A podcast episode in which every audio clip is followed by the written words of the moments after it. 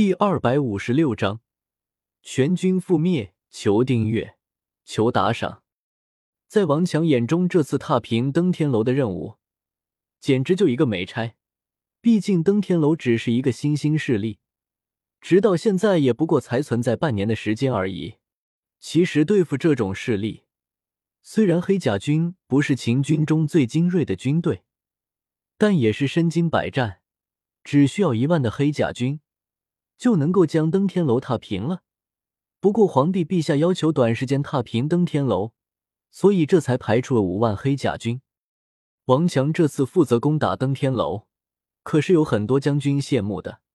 登天楼的财力可是天下共知的，虽然大头要交给嬴政，但是暗中扣下几件宝贝，也不会有人知道的。王强一想到登天楼的第八层和第九层。就连嬴政都没资格登上，里面的宝物肯定都是无价之宝，到时候自己扣下一件，一辈子都不用愁了。王强越想越开心，恨不得现在就攻进青云城，登上登天楼。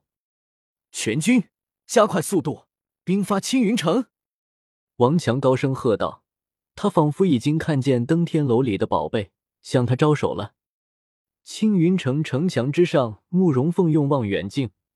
观察着秦军的一举一动，见到秦军加快行军的速度，冷笑道：“这么急着找死吗？”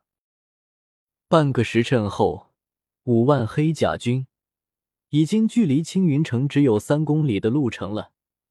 黑压压的一片，一股杀戮之气扑面而来。全军听令！神威大炮，神威大将军，瞄准，发射！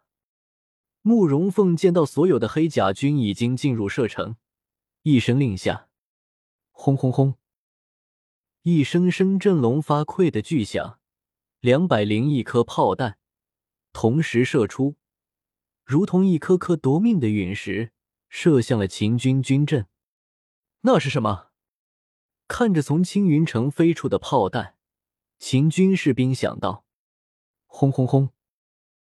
又是一阵阵巨大的爆炸声传来，一颗颗炮弹直接在秦军军阵中爆开，光是神威大将军的一炮就带走了差不多一万秦军的性命。五万黑甲军在炮击之下，残肢与血块齐飞，血雾与硝烟共色。在这一轮炮击下，五万黑甲军直接被带走了三万多人的性命，剩下的一万多人中。也有近万人受重伤，缺胳膊少腿的；剩下的几千人，幸运的只是受了轻伤。但是看着周围的惨状，也差不多下风。刚才还和自己并肩站立的同伴，现在连具完整的尸体都找不着了，而且活着的人身上都多多少少沾了一些肉泥。再闻到那阵阵硝烟中夹杂着肉香，就算铁打的战士。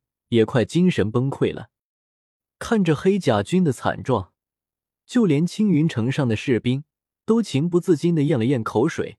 太惨了，在古代死了没有全尸，可是死了都不能投胎的。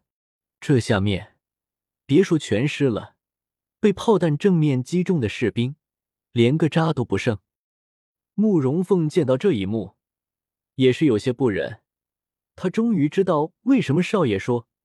这些大炮的力气太重了，这大炮一下轰下去，能够留具残尸，都算他运气好了。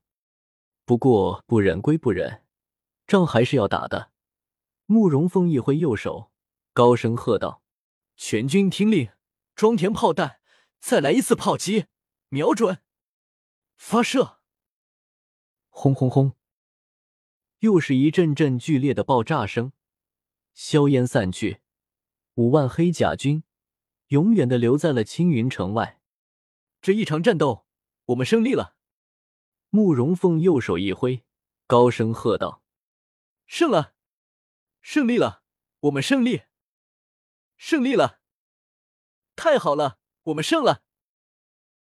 所有人全都露出了喜悦的神色。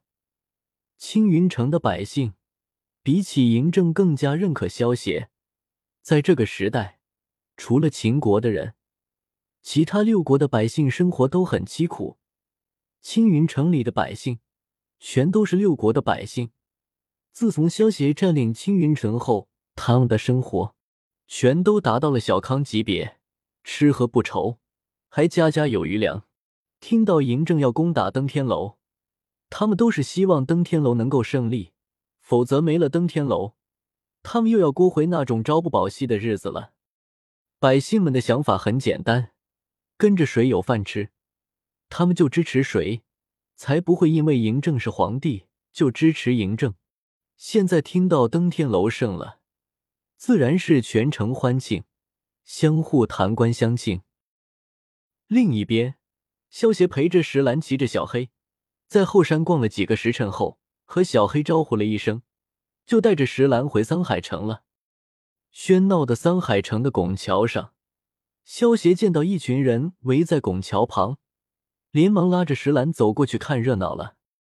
萧协和石兰来到人群前，只见在大桥的正中央，一名无赖莽汉拦阻了一个人的去路。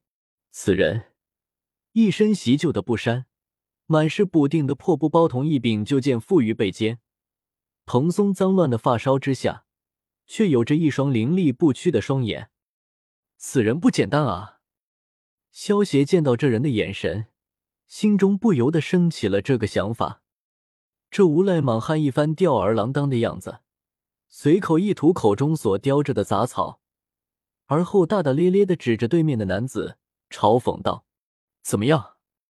有胆量，你就一剑把我给杀了！周围的吃瓜群众连连摇头叹息，被这么一个地痞无赖给盯上，只能算他倒霉了。这个家伙又在闹事了。那个年轻人惹上他，算是倒霉了。是啊，是啊。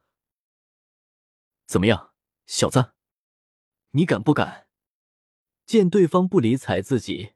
无赖莽汉继续挑衅道：“在下与尊驾素昧平生，无冤无仇，为什么要杀你？”面对如此恶意找茬，旧山男子出奇的一脸平静，淡淡答道：“看你还装模作样的背着把剑，搞得自己像个剑客，可你却没胆量拔剑，这就说明你是个孬种。其实啊，我早就看出来你是个废物了。”你的那些老底我全都知道，呵，你这个废物，长这么大自己就没赚过钱，去哪里都被人嫌，全靠老娘养着。老娘一死，你连帮他建个坟头的本事都没有，还敢跟别人夸口，以后要帮他造大一万倍的坟墓。就你这德行！无赖莽汉见对方一脸平淡，一看就认定是个胆小鬼，随即气焰一掌，更是恶语相向道。真是这样啊！那这个年轻人也太没用了。哎，闻言，围观的人不由在此议论纷纷。接下来没人供你吃饭，你只能躲在河边的破草棚里，还装模作样的钓鱼，结果连鱼也钓不着。你说你一个男人能把自己快饿死了，这也是本事？哈哈！地痞继续嘲笑。哎。年轻轻轻，四肢健全，怎么就不好好干点正事？真是不应该。路人摇了摇道：“呵呵，人家显杀的老太婆看你可怜，把自己的饭分给你一半，才让你活下来。你这个废物，居然又要吹牛说什么以后要用黄金来报答，这种话连显杀的老太婆也不信。”地痞不屑的说道：“我不会忘记自己的承诺。”终于。那名旧山男子开口说道：“哈哈，就你那点本事，除了一张嘴，你还有什么？”地痞又道：“我只是想过这座桥。”男子答道：“我呸！